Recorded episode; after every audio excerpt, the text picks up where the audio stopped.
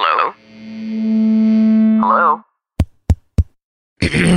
Podcast Network Asia. Network Asia.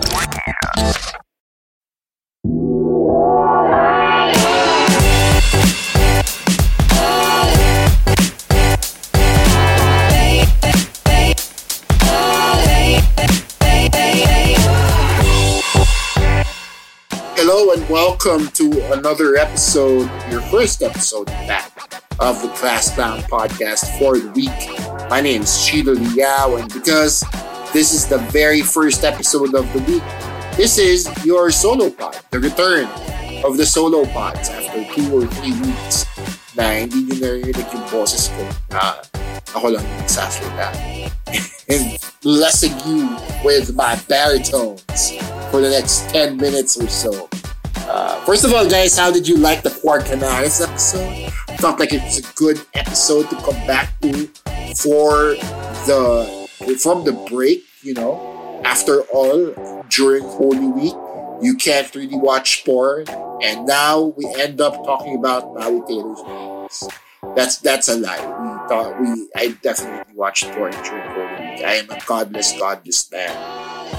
but I, I love my talk with Quark. It really just brought a lot of insight into his creativity. And sana pakinggan nyo siya. Sana uh, you, you listen to us nerd out on, about Letterboxd. Um, if you guys don't know what that is, it is a it's basically Twitter for movie nerds. Uh, or you know, it's it's it's a social media platform that allows movie lovers to rate and review movies. And he is one of the five other Filipinos that I know uh, who's on Letterboxd. So, ang, ang galing lang na nag-connect kami about that because that's such a niche social media app. But for this week, like I said, I am going to talk about my upcoming trip to New York City. Now, this might sound like I'm tooting my own horn before the orchestra begins playing. You know what I mean? Diba? Binubuhat ko yung bangko. Hindi pa naman time umupo. Right? It's like, like, it's, it's premature. Right? Some people might say that this whole thing might be premature.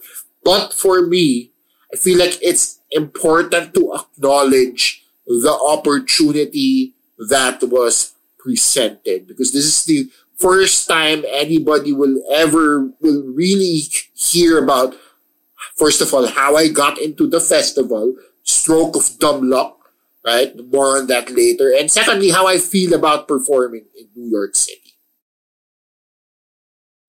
Uh, as to how I got to be a part of the festival I was just part of a Facebook page and because I am unemployed technically I had no time. Uh, I spent all day on Facebook. It's basically what happened. And nakita ko, may nag-post um, on that particular Facebook page. If you're a comedian and want to be a part of that, you can DM me on the internet and I will send it to you. But just for the sake of, for the sake of privacy, I refuse to tell you what the page is on here Like because some random Joe might uh, add himself to the group and start sharing Trump posters and memes and whatnot. So, sa atin, na lang yun. I happen to be part of this Facebook group and somebody looked for submissions and I submitted a video. And I was lucky enough to be accepted. That luck is such a big factor in all of this. You know what I mean? Luck is such a big factor in all of this because I've been doing stand up for 13 years. And yeah, I've had plenty of opportunities to perform in other countries, but I never expected to be able to perform in New York City again. Fact, it's on my YouTube right now. You watch it right now, it's on there. My very first set in New York City was almost 11 years ago. I just Googled New York open mic and this is what I got. And if you watch it, it was a far, far cry from how I am right now as a comedian. I was still fat as shit back then. So I probably have the same fat shit jokes that I tell on stage, but the performance level will make you cringe. And so I was at the time accepting of the fact that that was my first and last time in New York. So to get this opportunity again, which I will say is life changing. I know it might be putting too much weight on this opportunity, but to get this life changing opportunity to prove myself in the birthplace of stand up comedy is something I never expected to do. And now I get to do it. Before, I was just one of the guys who watched fucking Netflix specials shot in New York, diba? You, you, you hear of places like the Comedy Cellar, the Village Underground, Gotham Comedy Club, all these hot shit places where, where fucking legends perform. And I'm not saying they're not perform, but to even be in the same city as these heroes of mine, I mean, God damn, why, how did I get, how did I get to this point? You know? So luck, very much a factor in this. But luck can only bring you so far. You know, luck can only bring you so far because when the opportunity is there, you have to be ready to face it. That's what I believe in anyway because I have met, I've had many opportunities fall at my feet and I've squandered them all those many, many times ago. Just look at Hong Kong 2012 when I thought it would be a smart idea to eat pretzels on stage during an international comedy competition. Or Singapore 2014 when I decided it would be smart to cuss out a room full of Dutch people because they don't know how to laugh. Again, so many dumb shit ideas from back then. So who would have thought the person that did all of those fucking things was the same person going to New York City? But then again, can't really say, I can't really say that I was the same person back then. It's really not fair because I felt like I had to grow before I got to this point. You know, I felt like I had to evolve a little bit more, in, both as a person and as a comedian, to be able to perform at this level.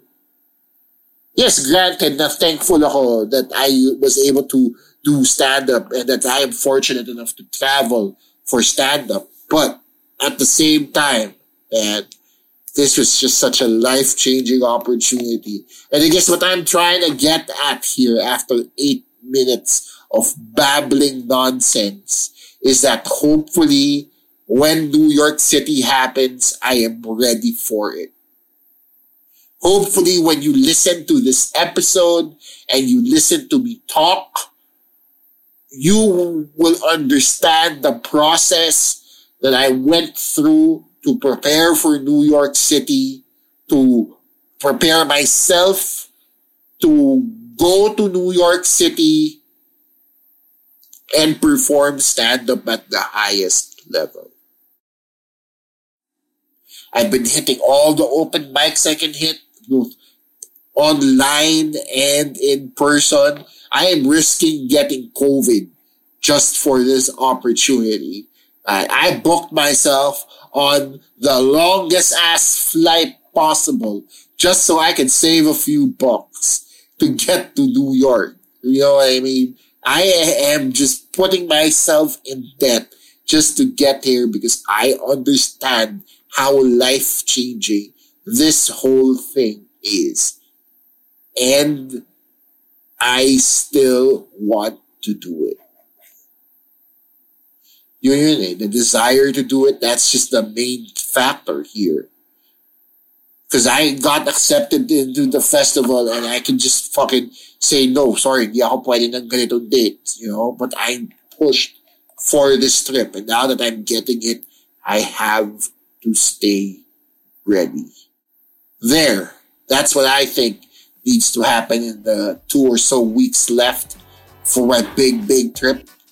Um, I'd like to thank you for listening. If you got this far, friend, please do leave me a review on Spotify. Give me a follow as well. Let me know if there was not enough cussing on this episode, if there was too much cussing, if I made sense at all. If you want me to clarify things, let me know on Spotify and all my social media at Chino Supersized. linktr.ee slash Chino Supersized for everything I'm into. And until next time or later this week, where, where I drop the interview episode for the week, featuring, of course, this peachy Gioacchino Valera. We talk about environmentalism, veganism, and all things earth based. Only here on the Class Clown podcast. This has been a Podcast Network Asia production, powered, of course, by Podmetrics. Thank you and goodbye.